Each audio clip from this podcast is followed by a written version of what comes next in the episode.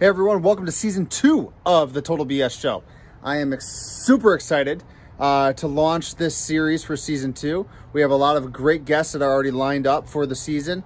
We actually have uh, some national brands as well as some local entrepreneurs throughout the country. So uh, just just super blessed that we had the chance for our first episode of season two to interview Carol Roth. If you guys have not heard of Carol Roth, which if you're in business or if you've seen any type of TV in the last 10 years, you've probably heard of Carol Roth. Uh, she is a dynamite business speaker, consultant, advocate, and financier. So I couldn't have asked for a better person to launch season two with. I hope you enjoy this. I will play a little video for you to get to know her a little bit more.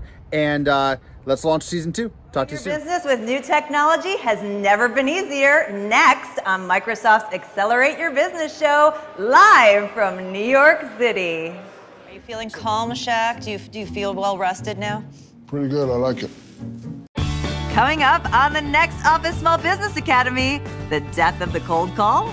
We explore social selling using social networks to grow sales. I've never turned down jewelry before, so why would I start now? I, I love it. I- But one thing, you know, I'm a numbers gal. Okay. So be, before we jump further, I need to know. I mean, you're telling me this is the same thing I'm getting in a Fortune 50 company.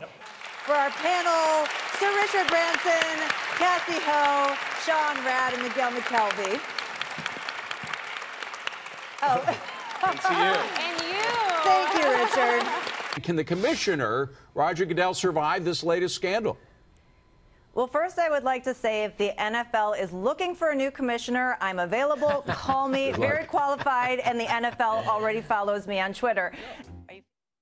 Hey everyone, welcome to another edition of the Total BS Show.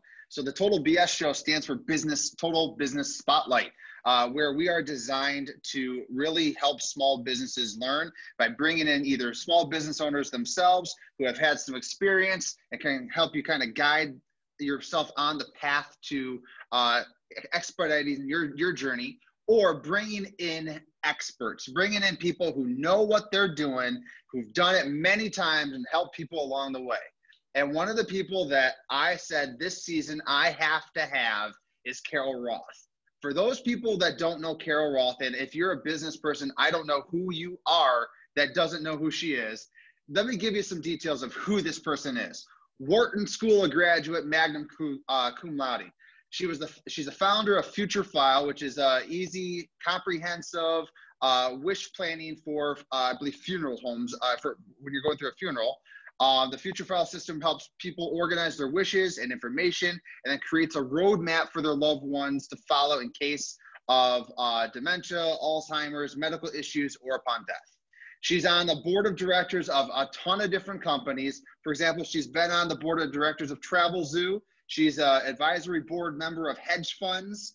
Um, she has carolroth.com, which her blog, if you have a chance and you are a small business owner, you have to go to carolroth.com to read articles of other small business owners, their journey, their stories, and she brings them all together for you. Not only that, she's a best selling author of The Entrepreneur Equation. Um, she is regularly named one of the top industry influencers by Small Business Trends. I mean, oh my God, the list goes on. On air talent, she's on Fox News, Fox Business, CNBC. She's a judge on TV on the TBS show. Uh, she hosts the Roth Effect podcast. And by God, she has her own action figure with I, which I think last time I met you, I said, "Can I get one?" And you said no, but that's okay. Hopefully this time I might be able to get one. Um, so in meeting in, in meeting her years ago, uh, she is a Chicago native. She's a no nonsense, in your face, real talk, straightforward business owner and and business advisor. So she is somebody that said, you know what, if I'm going to step up my game for season two, she's somebody I have to have on the show. And so I was I was very blessed that I reached out to you. You said let's let's do it, but there's only one rule that we have, and, and I think we both kind of agree. We don't hold punches. So uh, we that's are my, we are that's my brand, and I, by the way, I'm exhausted in listening to all of those things. I need to go I take know. a nap now. That's all right. You've done a lot and you're still going. So, so we're not going to hold punches. It's 2021. We've all been through nine months of COVID. We've scrapped, we've clawed, we've fought our way through the uh, and dragged ourselves over the finish line of 2020. And now it's time to double down for 2021. Uh, some people, like I said, drag themselves down. Some people sprinted hard, and so now it's a time to reevaluate, get things going, and and really have a candid interview of what it takes to be a small business owner, not only in the Chicagoland area but also across the country because hopefully this thing can pick up everywhere. So let's get right into it. Carol, uh, when you work with small business owners all over the country, a lot of the people who listen to this or might be watching this are really like new entrepreneurs. So they're trying to figure things out. From your experience, what are some of the things that every small business owner needs to game, uh, gameplay for? So I think one of the biggest issues that I've encountered from small business owners, and this goes for brand new small business owners, and sometimes it goes for business owners who've been around for multiple decades, is what am I doing and why am I doing it? I, I mean, it, this sounds so bizarre and so just fundamental. Uh, but a lot of people go into business because they have a passion, because they really like to do some aspect, whether it was a you know baking cupcakes or uh, engaging with people. But they didn't really have a plan for what they wanted to do for their business. Like, what are, what is it that you're trying to accomplish outside of just servicing that customer, making that product from a business standpoint? And so, really um, setting something up to understand your how and your why is critical because if you don't do that what ends up happening is that you end up with a job or a job business instead of a business that builds equity and by goodness we knew it before 2020 we definitely know it now. Small business owners risk so much to go into business. It's so challenging. There's time there's money there's you know just your soul in the business. It's who you are. And so you want to um, really be thinking about building up something of value that is apart from just yourself because in moments like today when you get burnt out or maybe eventually want to retire it's important to have that something that you've built otherwise you've just created a job for yourself with a lot more stress so, I mean, you've coined the phrase jobby. Uh, so there's a ton of small business owners who are kind of dipping their toes into the water of entrepreneurship. So it's very timid. They're very timid to go at, really go after it. So while I always like the philosophy of no one likes to hire a skinny salesperson, you've kind of coined the, the phrase jobby. So can you tell me a little bit about what a jobby means and then the progression of the, the of the small business owner journey? Yeah, so the jobby is sort of that first step. It's the hobby that's disguised or a job or business. And in and of itself, there is absolutely nothing wrong with a jobby. A jobby is a great way to test out a business idea to see if it's viable. Um, it's also great to have hobbies that make money versus ones that suck up all of your money, like golf. Uh, so it's a good first step in the process. But the problem is a lot of people get stuck in this sort of kind of hobby, not really serious kind of business. Um, and that's when sometimes people decide they want to make the leap, go more full time, or make it a little bit more professionalized.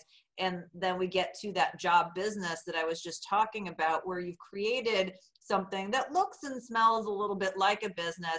But the reality is, if you're not there every day, the business isn't making money. The client only wants to work with you. They don't want to work with your underlings, or maybe you don't even have any underlings. If you go on vacation, for two weeks the business is not producing any revenue. And so therefore if you ever do want to retire or sell the business there's nothing really that you have of value that you have built up equity in. And obviously not every small business owner goes into business to build up equity. But uh, you know if you're going to bother doing it and from a risk and reward standpoint that really helps the reward side of the equation if you can think about building up equity. And I think that especially uh, after this year, we're seeing you know, how important that is. So that's where you need to really be thinking about how you can scale the business make it run without you doing every single thing, which is hard for a lot of entrepreneurs who like to do things their way. and start creating something that has value that stands apart from you. So I, I, and then you, you you had the progression of the solopreneur, which we've talked about before in the past and in our in our conversations, where it's you basically doing all the work yourself. You can't go on vacation because as soon as you go off on vacation, the income's not coming in. Um, can you tell me a little bit of why you think most people are stuck in being the solopreneurs? So I think that people who go into entrepreneurship are often uh, people who are very smart and smart people don't make the best entrepreneurs because the best entrepreneurs are those who make things so easy that a, a, monkey can be trained to do it and it can work in every single way versus you having to be the best at everything. So if you are a perfectionist and you're pursuing perfection and having everything done your way you don't make any progress so there's this you know constant struggle um, for smart people being successful in entrepreneurship. You know, uh, Bill Gates actually, I think, had a quote about this that he said he'd rather hire a lazy person uh, because they'll find out a quick and easy way to get something done versus the people who are really smart who want to make everything super complicated and, and perfect. And so there's always, as an entrepreneur, putting your own sort of ego and you know sta- standards to some extent obviously it still has to be good enough that you feel good about putting your name on it and that the customer finds value in it but it maybe means going out with a product or with a software or with a service that doesn't have 95 bells and whistles which by the way is great because it gives you the opportunity to upsell those new additions you know once you get people hooked on the base version instead of waiting till you get everything in there and then it's obsolete anyway. So so a lot of it is just personal and shifting your mindset which is a really difficult thing to do. I'm one of those people um, so i get it. But it's one of those things that you have to move past in your entrepreneurial journey if you do want to make sure that you're not just the only person that matters in your business. Well, uh, you said two things that kind of impacted me a little bit. So perfectionism, it's, it's, you know, one of the, I don't get that as, as someone that's more of a doer and I just fly by the seat of my pants. And maybe that's why I, I've kind of been a little bit successful is the thought logic that you're the only person in the world who could possibly do that task or job. And you're the only one that can do it, no matter how big or small the task is. You have to be the one that does it. I mean, how much does perfectionism get in the way of being a business owner? I mean, it's it's something where I feel like that's nine times out of ten of of of faults is I they, they're stuck from being the solopreneur. They can't think of the thought process to then hire someone to do the task. Yeah, it's it's how shall I say this? A lot of times it's not thinking that you're the only person who could do it in the universe. It's that you don't want to pay for the other people in the universe who probably could do it in a similar manner that you do. So the person who you are paying doesn't do it in the same way that you do it. So sometimes it's not even as well as you do it. It's just not the way that I would do it and not being able to recognize that that's okay or even if it's not as good as you do it and you do it better that if it still serves the customer and serves the main purpose um, that that's okay. It, it is that pursuit of progress over profession perfection. And it's such a huge sticking point for entrepreneurs. And and like i said one of the things that we do in, in, our business is every single year two times a year i sit down with the team and at every level say like what are you doing with your time and is this time well spent? Meaning at your pay level and your capability level like is this task really something you should be focusing on? Or do you need to be focusing on better use of your time types of tasks and we find somebody else to bring it in? And I, will tell you even um, you know at, at, different levels in the business sometimes it's hard because there are a lot of people who do have that sort of control freak nature and know i can do everything and, and i can manage it but the reality is you can't and the business doesn't progress if everybody's not being used at their highest potential level. Um, and again there are growing pains and not not everybody's going to get things done Uh, the right way but like a really good resource for people that i always recommend and i actually wrote my book as sort of a prequel to it is called the E Myth Revisited by Michael E. Gerber. It is uh, an entrepreneur's Bible of scalability. And he makes the point that you want to train for the lowest common denominator, not the highest common denominators in those businesses. If you think of McDonald's, you know, they create a procedure not so you know the the Rhodes scholars of the universe can do there but the people who are just entering the workforce and again not to put down anyone who works at mcdonald's but a lot of times that is the a first job is going in and, and learning these things. And so it has to be so easy that anyone can do it. Um, and then the other thing is technology. I mean, this is another conversation that we have in that same conversation about best use are there things that you can be doing that we can automate or use technology? Um, i have one part of my business that's you know very heavily involved in customer service. So it's constantly staying on top of things like bots and ai in customer self-service to figure out where customers can really answer the questions themselves or where we can you know kind of group together hey 90% of our stuff is coming in around this. How can we fix that uh, just to clarify and streamline procedures. So, you know, where are you spending your time? Is it the best use of time? And where can you use technology to supplement and, you know, help you to scale? I think those are two really important questions. And everybody in the organization, whether it's you know, two people or 200 people, you should be asking them that at least twice a year. So one of the things that, uh, and I totally agree with you on that, is is is when I work with small business owners for Prime Media Consulting, you know, it's it's it's always talking to them about how are they marketing and promoting themselves. And they maybe they have something that's kind of they're they're wanting to launch, but they haven't figured it out yet, or um, they've just they're just very timid. And because they want everything to be perfect, it's that perfectionism bubble, or at least I don't want to look bad if I launch it. And the one thing I always challenge them is, something I learned a, a, long time ago, and I honestly forget where it came from, but it's you need to find your MVP, your minimum viable product.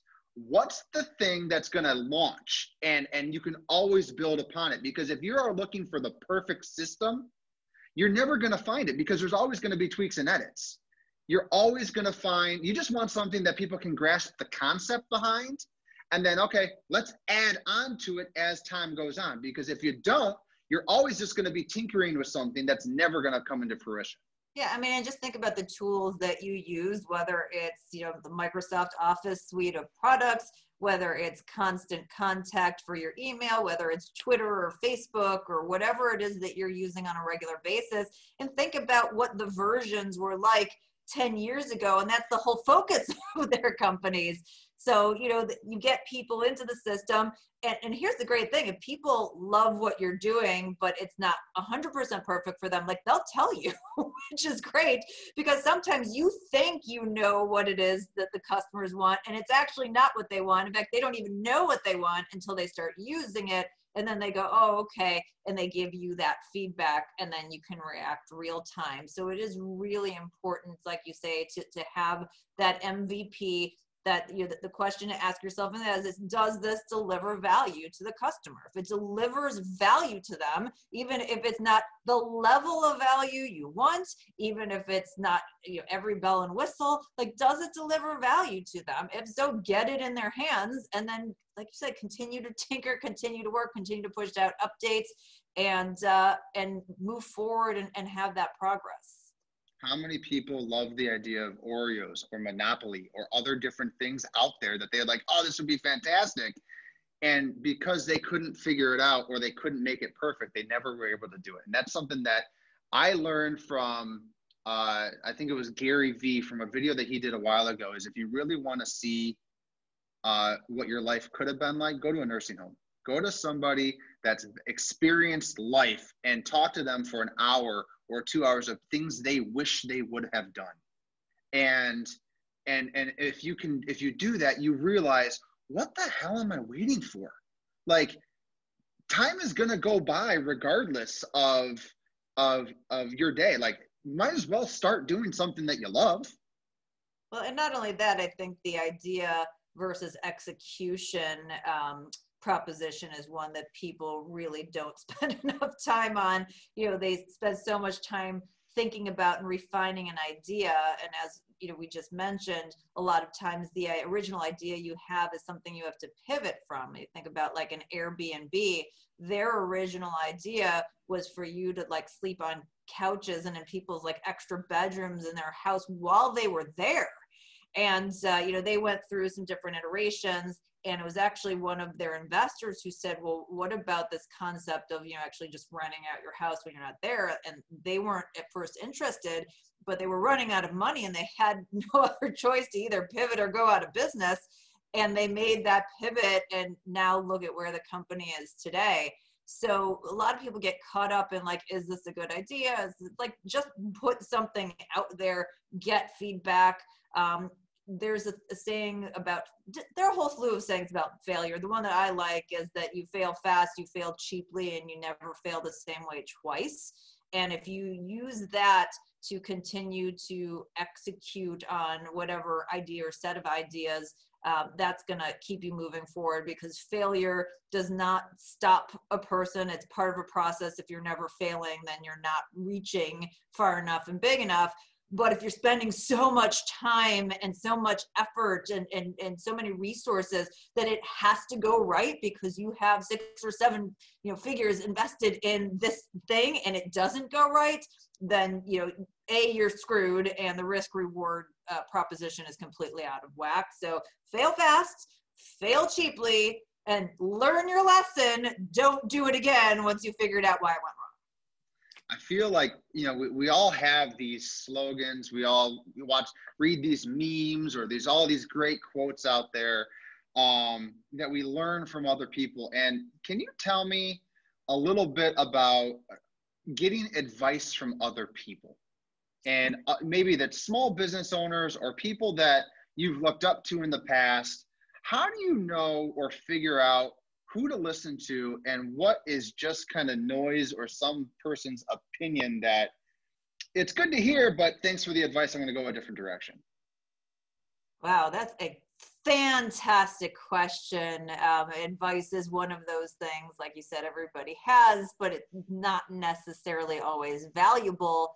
And at the end of the day, there also aren't necessarily right answers. There are different paths with different outcomes and different risk propositions based on your goals. So, talking to people should be to gather information and get different perspectives, not to have somebody make the answer for you um, the best people to ask advice are people who have skin in the game. So if you have uh, professional investors, for example, who are incentivized to see, see you succeed and their dollars are on the line, that's a really good person to ask advice. Um, you know, your in law who knows nothing about anything and just has lots of opinions and likes you is not necessarily a good person to ask for advice.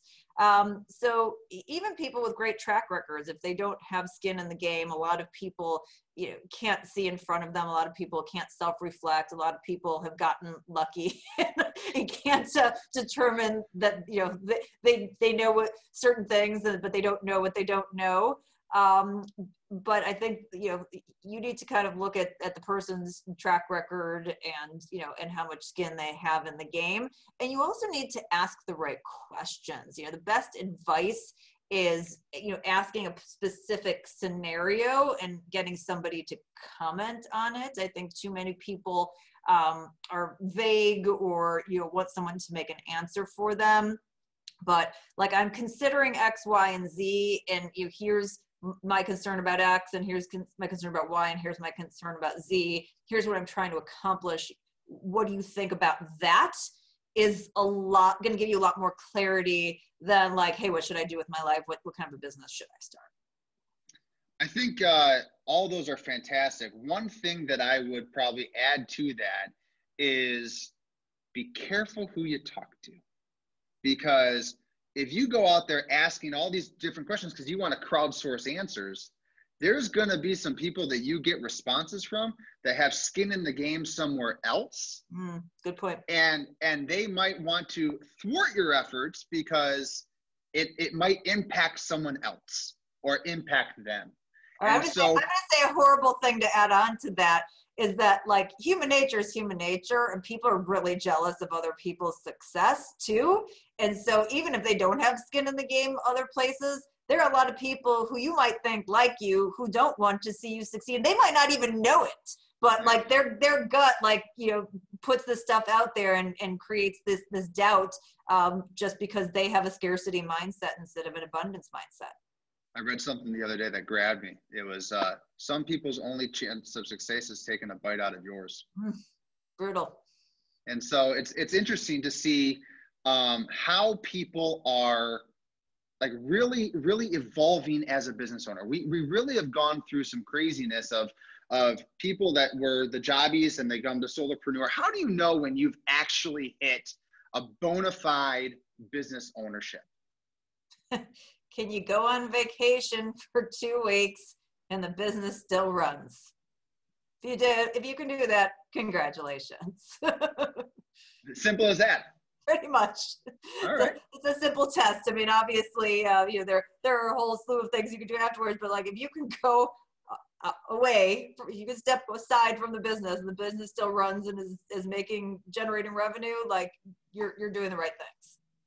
So when I when I first met you, uh, it was years ago. It was uh, we were at a, an event where we had Google, Yelp, uh, Barry Moltz, and you were panel speakers, and you were talking about the change in internet and the change of how things are going, and and this was right after the the financial downfall. We are kind of coming back up during the recovery, um, and and now we're going through. We've been going through for the past nine months the pandemic. So, are there any correlations that you can see from 2008, 2009, and this pandemic when it comes to how a small business owner needs to recover, how they need to go after it, and how they and how they should protect themselves. Well, on the protection side, certainly you should always uh, plan for and expect the worst because there's going to be a downturn. Obviously, the Great Recession was a systemic issue and was a business cycle issue. Um, this one I call a government black swan. It was a panic reaction um, that nearly nobody could have anticipated.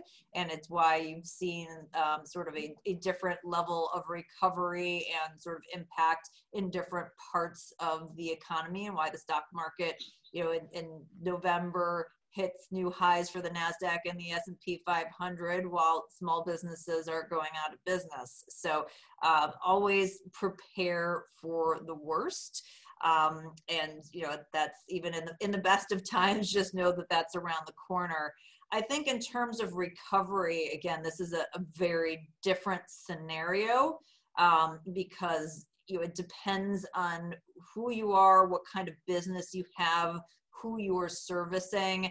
If you're a small business that's in the services sector and you're, you're servicing people whose jobs um, also are related to small business, that's a very different scenario than if you are a luxury brand, if you're a technology company, uh, if you're you're somebody who doesn't have a storefront. So this is really uh, a tale of different recoveries. I keep calling it like an E-shaped recovery. So I don't know if this is backwards or not, but like if you think about the letter E or you know something that's um, a W on its side, but you have like a you know the people who are doing well you have the people who are going to continue to plod along and then you have the people where it's going to be a long slug so obviously if you are in this bottom arena i think there are a number of things you need to think about one is are you in the right business i mean there have been a number of people who've been talking to me about should i go into bricks and mortar because the rents are so cheap now? And the answer is unless you can give me a really compelling reason why, no. I didn't think you should before, and I certainly um, think less likely that that's a good idea now. So um, you should really be thinking about is there a way to move your business out of that space, um, literally and figuratively and for those of you who may be stuck within that you know how can you take parts of your business and make that mobile? And obviously a lot of companies have already done that. Uh, restaurants are doing delivery. People who do hair are like my colorist sells me the color and like a whole package and instructions and i go pick it up and i'm doing it myself now. Um, not nearly as well as her but you know it's still keeping her in business because i can't go there to to get my color done. Um, so it's it's those tweaks that you know if, if you haven't made them now you're probably in a different place. You probably made some of those but you how do you want to continue on that trajectory going forward? And are there things that you can be adding into your service offering whether it's some sort of a subscription program or it's products if you add if you offer services or places where you can collaborate with other businesses to cross sell and and move forward um, that I think are, are, most meaningful for people in that bottom tier. And I think there, you know, there's also a hey, this isn't a viable business. This has been shoved in my face now, and maybe I need to take a step back and reconsider. And that's okay too. You don't need to move forward on something just because you have that investment in it. If it's it's got, gotten in your face that like I've done the math and this isn't going to be viable and I know what this is going to look like 3 years from now and you know that today you're not obligated to continue on that path for 3 years. And I know it's a hard thing to do and it's a gut wrenching thing to do but throwing good money and time and effort and energy after bad after a sunk cost uh, is a bad investment strategy both in the stock market as well as for entrepreneurs. I feel like, and I don't know if you agree with this, is that this is actually, in my opinion, it's worse than than 2008 because at least in 2008, in 2008, 2009, you could at least have your entrepreneurial spirit. And yes, the world was kind of caving in, and you can go out there and you can hustle and you can make it happen. Never in our history, and that I can recall, have we ever had a government say, "You, we're going to do all that, and no, you can't go out and do things. Yeah. So you are you are literally shackled to innovate. And the problem with small business owners is that they're so used to the the regimen and the idea of of going after small incremental growth. Innovation is not really in a lot of business owners' mindsets. Yeah. And and so the hardest part as as someone who owns a digital marketing company is to be like, okay, we need to think differently, guys you know, who who all the people that might have gone to networking events or they pass out business cards and it was a game of of who can get the most cards and and who can shake the most hands and all those great things. Uh, I've been saying for a year or two now, you need to figure out other different ways. Not that this was not like I was chicken little, I knew the sky was falling, but the idea is you have to always have an alternative. If one way is not working anymore, you should be having two or three other things in the fire, other logs in the fire that's working for you. And what happened was in March, a lot of business owners went into, I don't know what to do anymore. I'm, I'm everything I've done is yeah. now done. I have to restart everything. And not only that, I have to restart things 9, 10, 11 months down the road. That's ridiculous. And I feel like, uh, a, a, what, what would you say to a small business owner right now that's like, how do I, re, how do I, re, it's, it's 2021 now. How do I really go after the marketplace?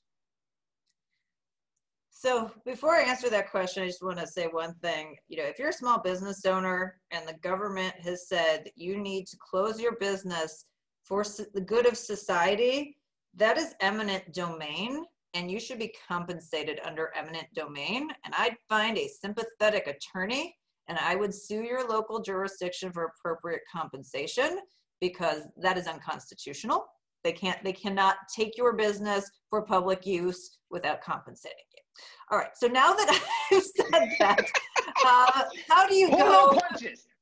No punches. No punches. No punches. Get get the lawsuits going. Uh, and I'll and if you send me a note, I will support you on social media in any other way that I can because it's disgusting and, like you said, unprecedented and unconstitutional. Now, how do you go after the market?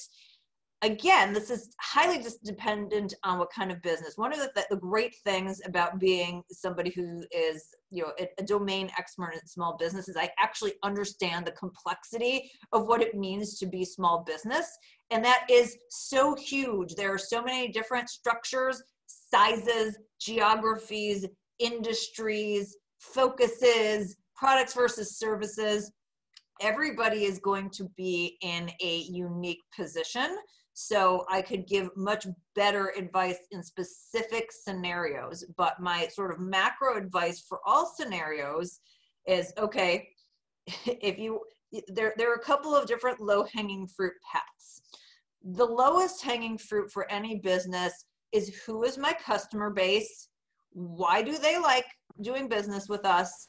And what else do they need? if you are have a customer who loves you and who you have serviced well, you should be able to sell them a whole slew of other things. And you should be able, particularly this time when people are real sympathetic, to get them to help put you in front of other uh, potential customers and clients. So, the most important thing anyone, and this is, by the way, always the case, but especially the case right now, is to start with your existing customers. It's just, you know you're a digital marketing person. So much easier to have that conversation with somebody who knows likes and trusts you than somebody who has no idea who you are. No matter how many tools we have people's you know minds are a little frazzled right now so start with the people who like you. Then on top of the people who are like like you because um, again depending on who your your customer base is the people who like you may be out of work and struggling right now. I mean it's a really serious time and there's still almost 10 million people out of business incrementally or to be out of work incrementally than there were in march when all the shutdowns started. So then it's who is going to thrive in the future? What kinds of businesses and customers are not affected by this are actually thriving and benefiting from what's happening. And how do i service them? And you know if you're in a place where you're going to rejigger your business and you have like a magic wand or you have like an open set of options my advice to everybody is to be the guy or the gal who sells the picks and shovels. You don't want to be the gold prospector if you are the person, if you're risk managing risk, if you're selling the picks and shovels to all the different prospectors for golds, then you're going to be in a much better position because it kind of doesn't matter who wins. You know, some percentage of them are going to win. And if you're in business with all of them, you'll be along with the people who win if you're the person who's prospecting, yeah, maybe you have a little bit more upside, but you got a lot of possible downside as well. So go be thinking with your team and your advisors and your investors and you know yourself and your mentor and your multiple personalities, whoever. You know, what can I do to be the guy or the gal who sells the picks and shovels? How do I change my business? What can I offer? Um, you know even if you're a service provider is there a software that, that you can offer? Is there you know some other additional service that you can tack on that's recurring where you become that picks and shovels kind of provider um, in some way shape or form? And i think that that's you know, the advice again that i would have given before but where where we stand now i think it's even more important that business owners become laser focused on that. So one of the things that um, we did about a year and a half ago was we started a, our own kind of version of a networking group, and uh, the concept was I mean it's just like every other networking, and we just we did it virtually. It's it's a bunch of small business owners getting together to help refer and support each other's businesses, as most people do, right? So uh, two of these guys decided uh, that one's an insurance agent, one's a roofer and they're like, well, I like how you do something here. I like how you do something here. Let's start a business together. So they started a gutter cleaning in, uh, business in Chicagoland. And um, one of the ideas was, how do we charge? And I know I, I once I kind of get through this story, I think I think you're gonna have some really great perspective on this. Is one of the concepts I said was in today's world, it's more important to take care of your existing customers than ever, which is kind of what you said before. So the people that chose not only to work with you the first time, but continue to call you and continue to work with you. So why wouldn't you do this and charge a first time customer one rate? And instead of like all the other cable companies out there, Charge them for repeat services less. Do something different. Appreciate your existing clientele. And appreciating an existing clientele is not a direct mail piece that you get that says free service, a free service call, or free estimates. No one cares about that stuff anymore. So, can you tell me a little bit about like what should a small business owner that might be watching this do to take care of their current customers? Yeah, but that's a, a it's it's a pet peeve of mine and an example that I use frequently is the cable customers who are like, "Oh, you've been with us for a long time. We're not going to give you this deal." it's like, what are you talking about? Like, makes absolutely no sense. Um, I actually have a, a, customer loyalty model that I created that has five pillars of customer loyalty. And the challenge with customer loyalty, not that it's difficult, um, it's kind of simple, but it, it's difficult to implement, is that different people have different pillars of loyalty and reason why they are, are loyal to your business and also that loyalty differs by the type of business. So I might be loyal to one business for one reason, but loyal to a different business for another reason, but have one pillar that doesn't meet it like move me at all. So really quickly, um, those pillars are you know premium product or service. So some some people just want the best of breed. Um, you know I love Microsoft. I've worked with them in the past if I have a presentation that I have to do, if I have a spreadsheet, like I'm using Excel, I'm not using Google spreadsheets or like one of these free things. And so for, for me, like I'm going to be loyal because I need that best of breed product. Um, but for places, let's say that I can get like a bunch of the same product in different places, I might be loyal for customer service. So like I love Nordstrom. And when I do, I give, this is one of my keynotes and I give this talk everywhere everybody always has a Nordstrom story about how somebody from Nordstrom, like I had a guy who told me about his son's bar mitzvah where he grew out of a suit the same day and like the the person, the salesperson like drove it out to his house, like just like crazy stuff. Um, so if I'm going to buy something that I can get something similar in a bunch of places, like I'm going to buy it at Nordstrom versus you know some of these other places. So that in that particular case, it's a customer service thing, but somewhere else, it's because it's a premium product or service. Um, there's also what I call uh, affinity groups, um, which is basically, you know, do you belong to a group or feel like you're part of a brand? Uh, the opposite of my Microsoft experience is the Mac versus the PC. The people who are Mac people uh, are cultish about Apple and they want to be seen as different than the nerdy guy like me uh, who uses the PC there's also you know people who drive harleys who have sort of that camaraderie and group because they're harley riders. So if you have an affinity group that can create loyalty experiences create loyalty. Um, something as simple as trader joe's is an experience. When you go grocery shopping. Again every time i mention trader joe's everybody has a great trader joe's story. People hate grocery shopping but love going to trader joe's. Of the samples the samples, the flyer, the experiences, the, the guy who's in the aisle who, if you don't know where something is, they walk you over and tell you about 10 different things they tasted and how much they loved it. Like it's an experience. Um, but Disney World's an experience too, and people are loyal for a different kind of experience. And then there are people who like, there's like just no sort of reason to be loyal to that company. So that company just kind of figures out what's important to you and takes care of you in that relationship and bridges the relationship. And that's why you're loyal. So with that framework, you have to go out to each of your customers. You have to get to know them and you have to know not only what moves them in general, but what moves them in relation to your own business. And if you can do that, that and create that great relationship around those pillars, um, that's where you create loyalty. And the, the, the cool thing for small business is that you're actually much better set up to do that than a big company is. Uh, because you get a chance and you and your staff get to know customers better than you know microsoft you know other other than the fact that i've worked with them but like you know in general like they most of the people there don't know who i am.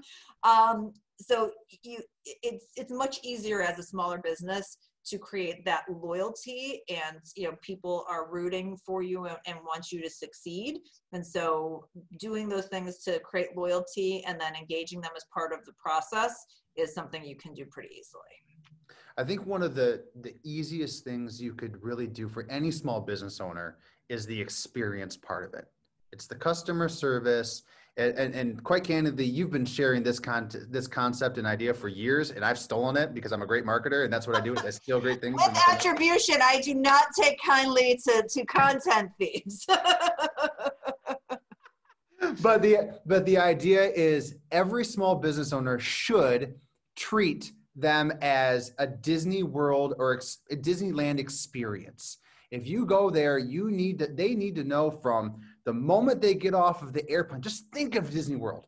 The moment you get off of the airplane, they have a they have a bus that will take you to there free of charge.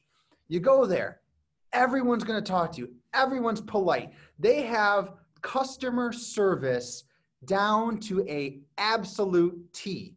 So and the, the, amazing part is that that shuttle actually isn't free of charge. You just don't know that you're paying for it. Oh, so absolutely. That's, that's absolutely. the beauty. Absolutely.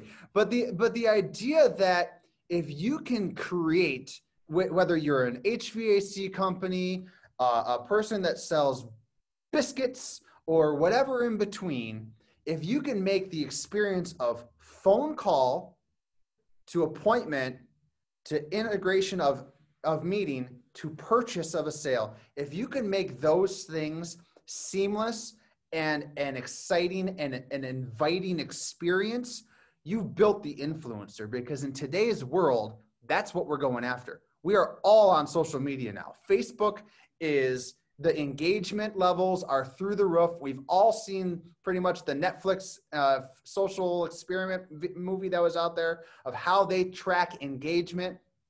It's it's for real. So if you can create that experience, you've created influencers. If you can create influencers, you create an army. If you create an army, you create a brand. If you create a brand, you create income. Love that. Love that. And just, I mean, just as something as simple. So let's use the HVAC company because like that's you know something that you don't think is sexy imagine you're the uh, hvac company that brings krispy kreme donuts every time you go to an appointment like I always want to see like oh like I feel like there's something going on. Don't we need to call the HVAC company? So easy, and then it's like, did, did they bring you don't? Oh my God, how cool is? Can you believe on like you said on Instagram? My HVAC company brought me donuts because here's the thing: is that everybody else is just skating by people are putting out the least amount of effort possible. So, it, like you said, you just do that little thing to create that experience and to, to, to, deliver that wonderful service, and you just go that extra mile. It doesn't have to be expensive. Krispy Kreme donuts are what, like less than a buck a piece? Spend three to six dollars, build it into the cost of you know what you're selling, that would that's gonna as like i forget who it is but somebody i know who says like talks about delighting customers that would delight a customer. Yeah. So i mean when i when i started my company of prime media consulting uh, i had a mission because I, I left my job. I had no customers. I left my job. And i said i need to go get customers fast. I have a wife. I have kids. I need to make money. So uh, what i did was i was unapologetically going to turn heads and if I turn, if I unapologetically turn heads, I'm going to do something that Moses did. I'm going to part the seas. I'm going to have people that love my brand of crazy and they're going to they're going to become my advocates. They're going to become the people that I go after and they're going to accept my brand of crazy and they're going to become my customers. I'm going to get income right away. I'm going to have detractors. I'm going to have people that probably weren't going to buy from me anyways that say no. I have people, and then what I really have are people on the fence of like, what's he doing? What's going on over there? And they're just peeking over, either waiting for me to fail or waiting to see what if what I say or do works. And and so I always knew that I'm going to get, I, need the money, so I'm going to get the people now to get the customers, get the cash flow coming in to pay for everything else, the MVP to build it up and scale it. But what I have to do is figure out the best possible way to go after the, the people on the fence. Because I'm never going to get the people that say no anyway, so why bother with them? So I, I feel like most small business owners play a timid game though. They never want to be the person that causes or ruffles feathers. Someone told me a few weeks ago that I am proficient in ruffling feathers. And I said, put it in a kinder way. So I'll I'll I'll pay you a, a, the compliment here. Is you're willing to take the shot. You're willing to do something uncomfortable that people wouldn't do. You reached out to me. Um, you know, it had been quite some time uh, since we had connected. You had asked for my time, and there are a lot of people who would like to have me on their show who wouldn't have the nerve to ask me. And I've been told that before, in which case I'm like, you know, why? Uh, and you were willing, you know, to be patient while I could slot it into my calendar. But the willingness to do that and to not talk yourself out of, oh, this person won't want to do this because A, B, and C. How do you know? You haven't asked. It cost you what, like 50 seconds maybe for you to, to, to type the LinkedIn note. Um, and it's possible I, you know, wasn't available and would have said no, but then you would ask the next person. And so just the, the willingness to not be talked out of somebody else's narrative, like that you've created in your head is huge. It's just insane. Like how many people will just talk themselves out of something that they've never even asked the other person.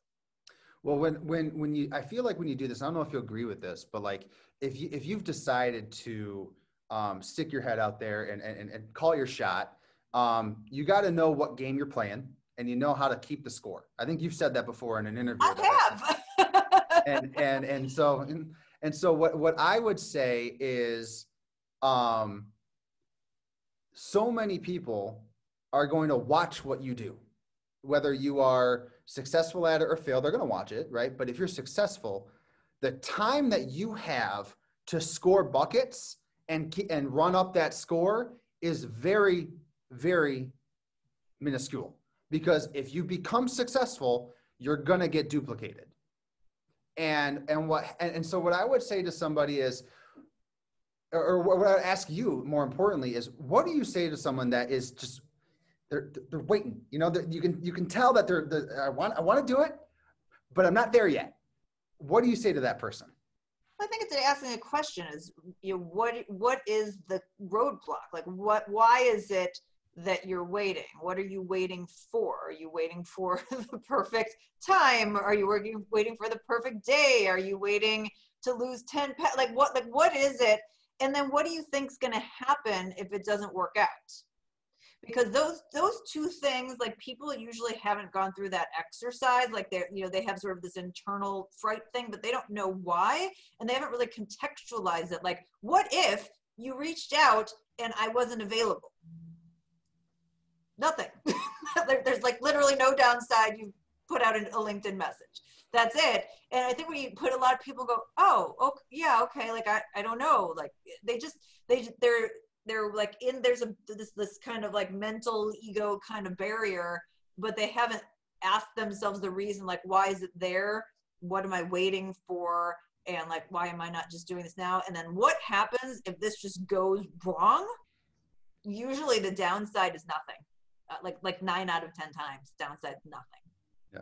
To be honest most people have the idea that everyone's watching them and no one gives a shit about you to be honest that's so it's funny that you were i was going to say that because you were saying how all these people are watching you fail and, and i would about to say like i completely disagree. I don't think anybody's paying any attention. I think we all are like feel like so much more self-important than we actually are. Nobody knows. Nobody cares. Everybody's busy with their own business. Yeah they may some, say something crappy because they're trolling on on social media but they're going to do that no matter what it is that you do. But most people like even if you put something out over and over again, like I can't tell you the amount of times where somebody's still like my book's been out for like a decade and like, oh, you wrote a book? It's like, yeah, you haven't heard me talk about like nine million times on social media. And it's like, no, you know, everyone's in their own little world. So unless you create that bridge of, you know, there's a meaning for them, they kind of don't care. I mean, yeah, they'll they'll be jealous if you're successful, but they're not really tracking your every move. Um, and so I, you know, I would spend very little time worried about what anybody else was thinking, especially if they're not paying you. Worry about what your customers are thinking, but you know, unless unless you're getting uh, revenue and and some sort of return on investment from it, like I I don't know why you would care. So you, you mentioned your book, and you said you started your book because you were absolutely pissed off in the way that small business owners are doing things. So, which immediately turned my head, which again, there's a trend there turn heads, get noticed. Hopefully, people buy your book. It's amazing. So, the entrepreneurial equation, and call it, uh, you call it the world's cheapest business insurance policy. Yes. So, without giving away everything in the book, what is one thing that a small business owner must make sure that they have going for them when they enter the business arena because make no ifs ands or buts about it when you enter the business arena and you stop being the jobby and you start going being a, at least a solopreneur you're going against gladiators and titans Yeah. and so, and they feed all day on people that play it safe yeah, no. uh, it- So it, in the entrepreneur equation, the focus is really about risk and reward. And I think that the biggest issue for so many business owners is that they are chasing a reward that makes no sense given the risk that they're taking on. And risk is not just financial risk, but it's your time. Like, where else could you be taking your time? It's the emotional toll and stress personally and on relationships, um, potentially that you are in charge of other people's livelihoods and, and the like. And so, if you are not pursuing something where that payoff makes sense, like I just don't know why you're doing it. I um I did a, a small business online show um, for CNBC that was called "Don't Quit Your Day Job Yet," and I remember there was a woman who had created these pants that make your butt look better Yeah. at the gym or something. I saw the video. And um, and you know the the crazy thing is I looked at her uh, projections and like three years out, like after investing like hundreds of thousands of dollars, she was making like next to nothing. And I'm like, even if your projections worked, which most of the time they don't, this makes no sense. Like this whole thing. And I that was my uh what I told her. I said, I forbid you to, to start this business because it's was just sell your inventory and be done because it, when you go and you play out the best possible case scenario we haven't even discounted that yet but play out the best scenario it still doesn't make any sense and you're going to end up you know wasting just a crap ton of money and a lot of time and a lot of heartache so you, you've got to get that risk reward equation correct to have your entrepreneur equation correct So you become a successful business or a relatively successful business. Even as a solopreneur, you can be relatively successful. You can feed your family, you can have a comfortable lifestyle, all that type of stuff. But how often do we self sabotage ourselves?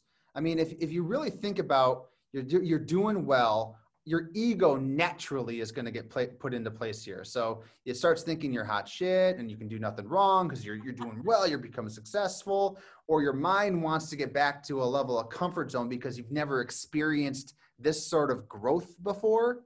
And so you and our brains naturally want to be in a level of comfort that you will figure out ways to screw yourself over and self sabotage yourself because you're not used to the unknown.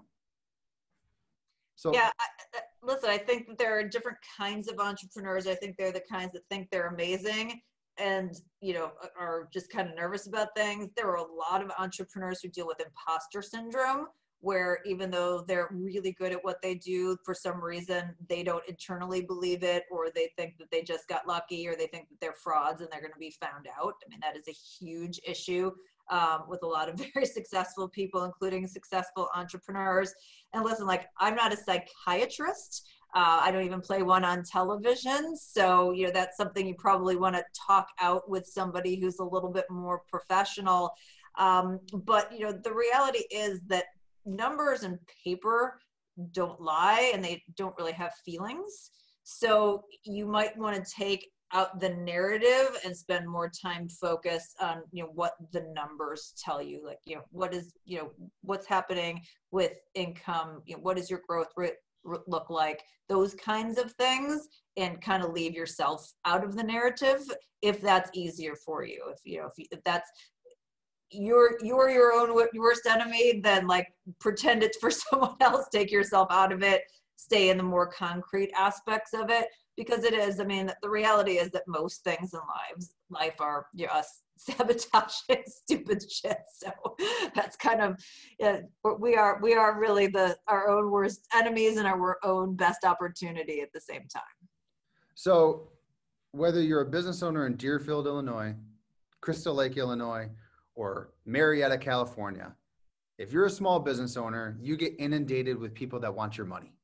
So whether they're salespeople or they're people saying, "Hey, you want to sponsor a baseball team or participate in this or participate in this," um, what should a business do uh, or be great at doing to to learn how to say no to those type of people, or um, or what do you think they should be great at doing when they get approached by those people?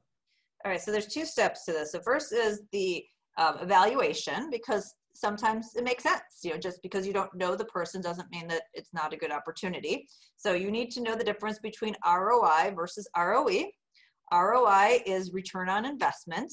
If I make this investment, what do I expect to get back? How am I going to measure it? ROE is return on ego. That's a bunch of people liked my post. They're never going to buy from me, but I feel like I'm really popular now. That doesn't pay your rent. That doesn't grow your business. It may seem lovely in the world, but it's a good ego boost, but you're going to make no money from it. So you need to know the difference. Am I doing this for ROI or am I doing this for ROE purposes? If you're not getting the right ROI and it's for ROE or it's just stupid because sometimes it's not either. Sometimes it's just the third option, which is it's just dumb. Uh, the best way to say no is to say no. I'm sorry that doesn't work for me. I'm sorry it's not a fit do not give an answer. Do not justify it. Do not give a lengthy song and dance. Do not think about it. Nobody is deserving of an entire play about what it is that makes sense which by the way you're probably making up anyway. It's okay to just say it's not a fit. Thank you. Appreciate you thinking of me. For the for the marketing people that may hear this my favorite no is I just don't know. I don't know if you, I can handle all the business that you're going to bring me. I'm like, what a backhanded compliment is that? so I, I, guess the, the question I would have is, is, as a business owner, you really have two distinct differences of if you're going to spend money on something. What is branding and what is lead generation? So, I mean, branding would I would I think you would agree is like billboards and radio and TV. You're creating that need, and then there's other things that are more lead generation that they already have the need. They're just trying to facilitate who to go to. That could be Google or Facebook or Home Advisor or or even the phone books that were back in the day. Like, as a business owner, is there a is there a is there a formula that someone should be part of? Or, yeah. Okay. There, there is, but it varies by industry. Okay. So the you know the amount that you should be spending on awareness versus you know direct something that's going to lead to direct dollars completely varies by what industry. Uh, the way a restaurant is going to spend that versus an accountant, and it also depends you know how important branding is in your particular good or service. So that's where you should look to comparable companies. You should ask competitors. If there are publicly traded companies, you should see what the big guys are doing and understand you might not have the same budget, but on a percentage basis, that if you see they're all in the same amount, like, oh, we're, they're generally spending this, you know, amount on marketing, this, you know, amount on advertising, that you can get that kind of, of feedback, what that right amount, or you can ask a, a digital marketing expert like yourself to say, what are you seeing for someone, you know, who's like us? Uh, because there is a right answer or at least a benchmark that makes sense uh, where you can expect a return, but totally different that like there, there are certain businesses like my accountant makes absolute like he should spend zero dollars on branding because he's been part of nine different accounting firms. And like i have no like it's like a bunch of letters. I don't even remember which one he's at. I have to go look up like which like are you still this one? Is this still your like i have no idea but I'm there because of my accountant. And so that's where he needs to be focused. Like the, the awareness makes no difference. Um, but there are some types of products and services where you, do need to have that awareness. You need to seed that for a long time before somebody's going to make a purchase, especially if it's a bigger purchase. So it just really depends, and that's where you need to to seek out your industry associations, your competitors, um, publicly available information, and the like to figure out as a percentage of you know every dollar of revenue, you know where should where should I be? I feel like um, when it comes to lead generation or branding, you have to, I guess, think of very few people care who you are people people care about what you can do for them. And and what I think you coined this phrase too, or I heard it from somewhere, but I'm pretty sure I heard it from you, is everyone's favorite radio station is WIIFM. What's in it for me? That's an, that's another Carolism. I actually don't even know if I created that or if I heard that from someone, but I've been using that for a long time. so, well, we both created it. We'll I'm, glad, I'm glad it stuck with you, though. That's absolutely. I re- I retain good people's information. Good. so, so I guess the question I would have for people is, is if you think that people uh, first and foremost care about what's in it for them, you need to explain whether it's in your direct mail piece or it's your website or whatever, what is it going to be for them? What's my unique selling proposition? What's going to get me the opportunity to get the lead? And, and so as the business owner, you really should, in my opinion, maybe it's just because of the industry I'm in, who knows, but I feel like lead generation is paramount because first of all, you don't make anything until you sell something and you can't mm-hmm. brand anything. You can brand yourself to bankruptcy is if if you don't if you don't have cash flow coming in and so that's what i i would say as a small business owner especially from what I, my research is most small business owners solopreneurs usually spend between 500 and $2000 a month on their marketing efforts and so if you're within that realm, you have to make the decision of what is a branding tool? What's going to be if the if the back of the baseball jerseys is great and that's something that's going to make me money, fantastic, or is it better spent something that's actually going to provide me a phone call?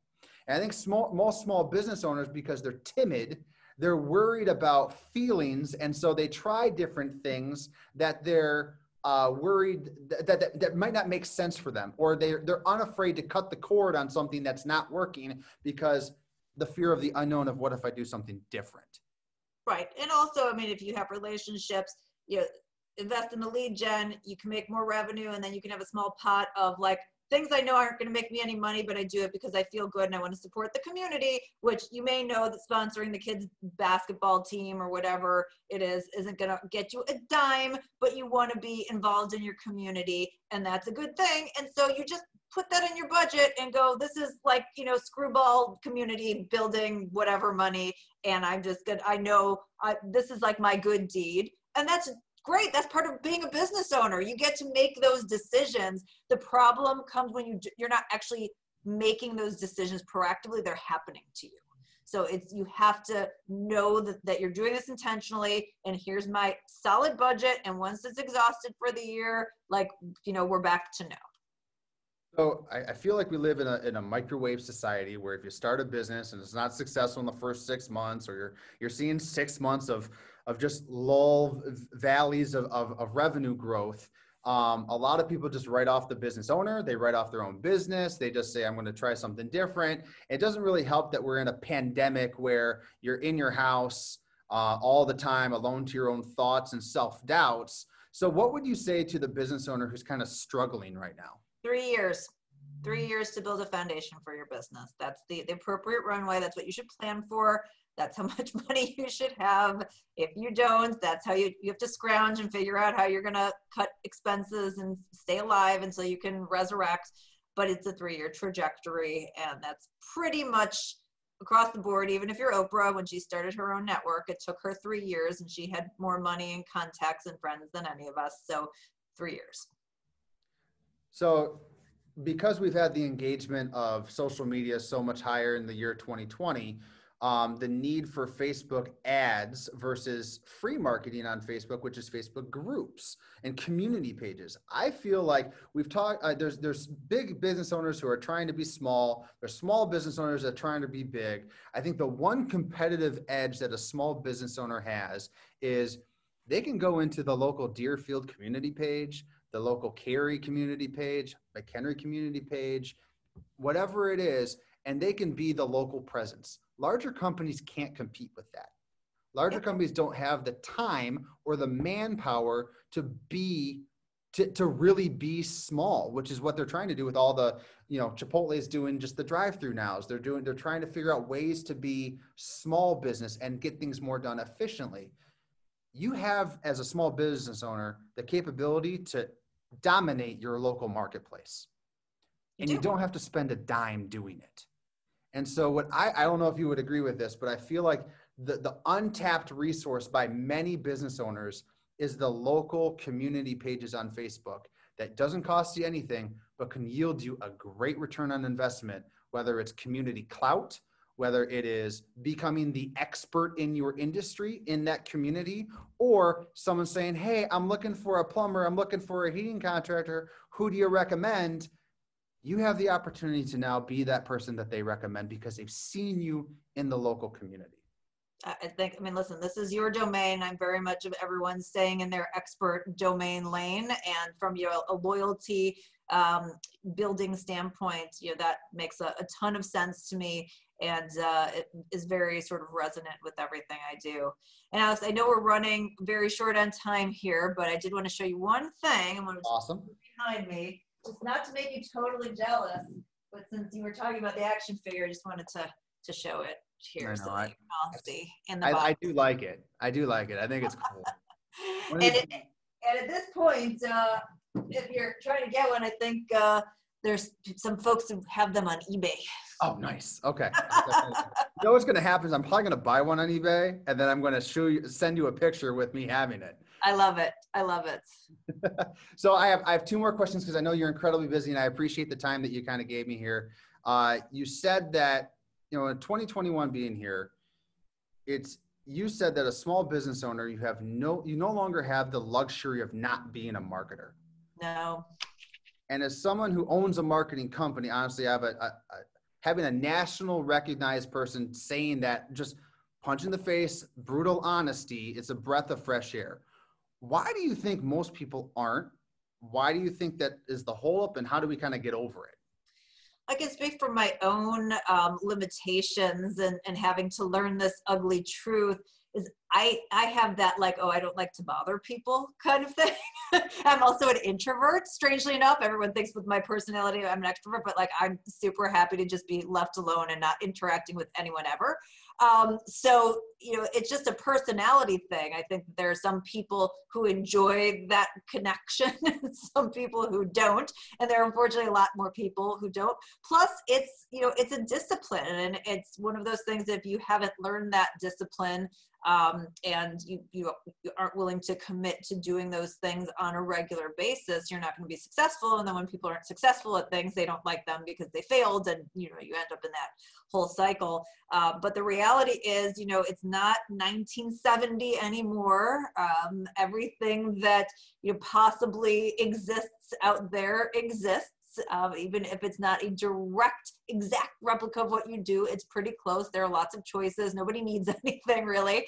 So you're competing for a lot of mind share. And it's actually with all the tools we have and all the connectivity I've said before, it's actually harder to get people's uh, attention because there is because it's so much easier for you to reach people it's easier for everyone else to reach people and people are taking advantage of that. So i think that's why you really need to focus on that marketing discipline. You need to be working like with people like yourself alex um, and you need to be very intently fo- focused on your existing customers and also be willing to do the things that work.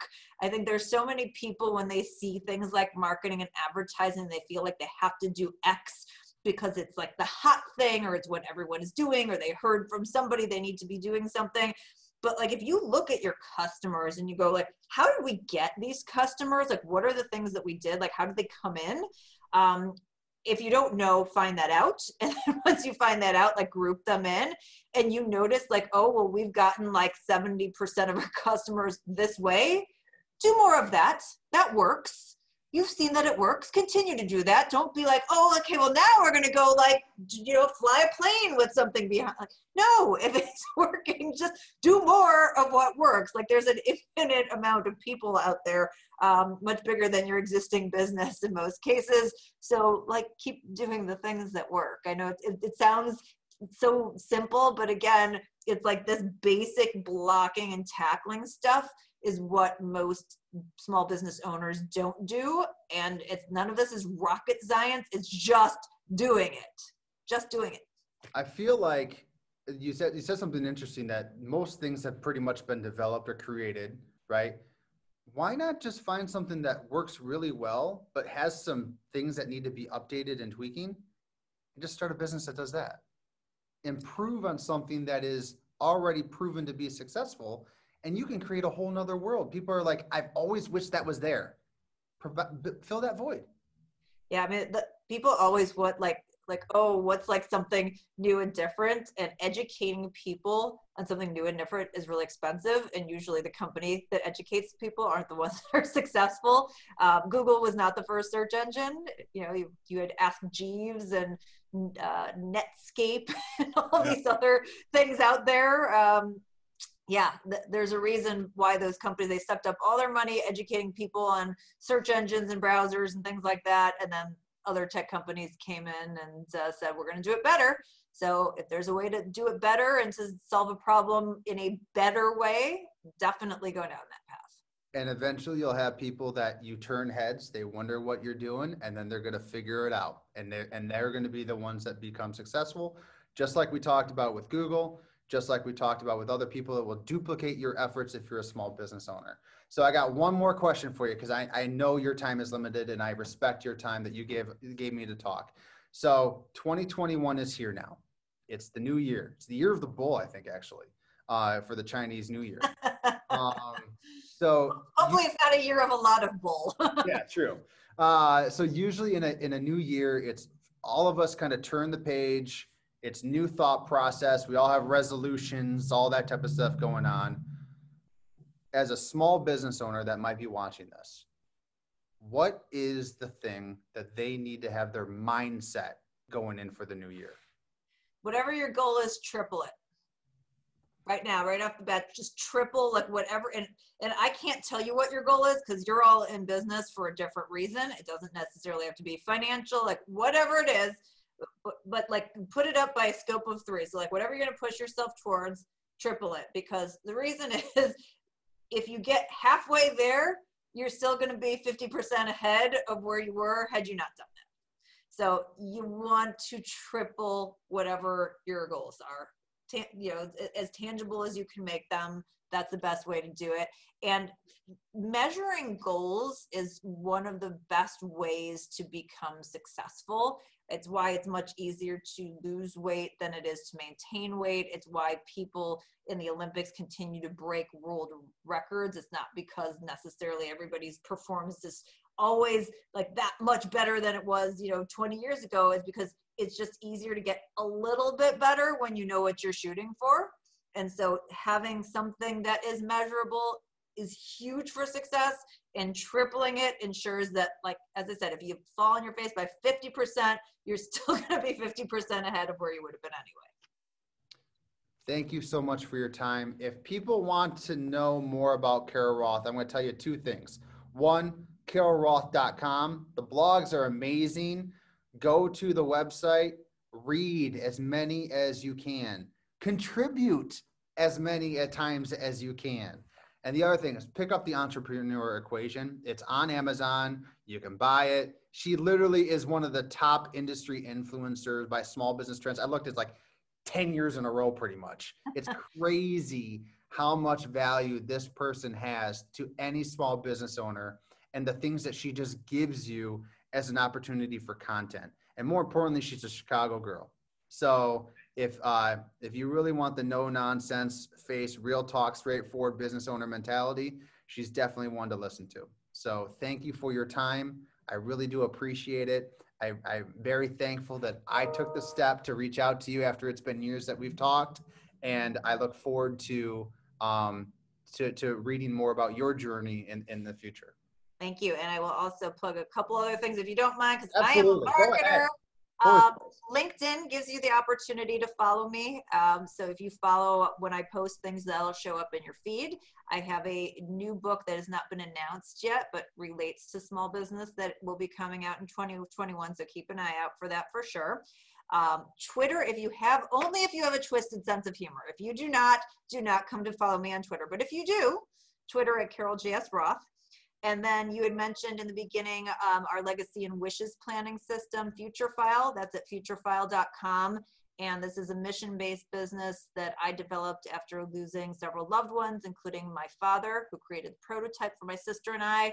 And you know whether you are somebody who is aging yourself, or you have a family member who's aging, or you just don't want to end up like Tony Hsieh of Zappos without a will in a tragic situation. Uh, it's really important to have your information and your wishes organized not just financial, social media accounts, where to find um, important things. Do you have a will? Do you have powers of attorney if you get in an accident? And we're under a $100. So futurefile.com, we have a software, we have a kit, but please take a step to protect your family. Fantastic. So thank you again for your time. I truly, truly do appreciate it. My pleasure. Thank you. あっ。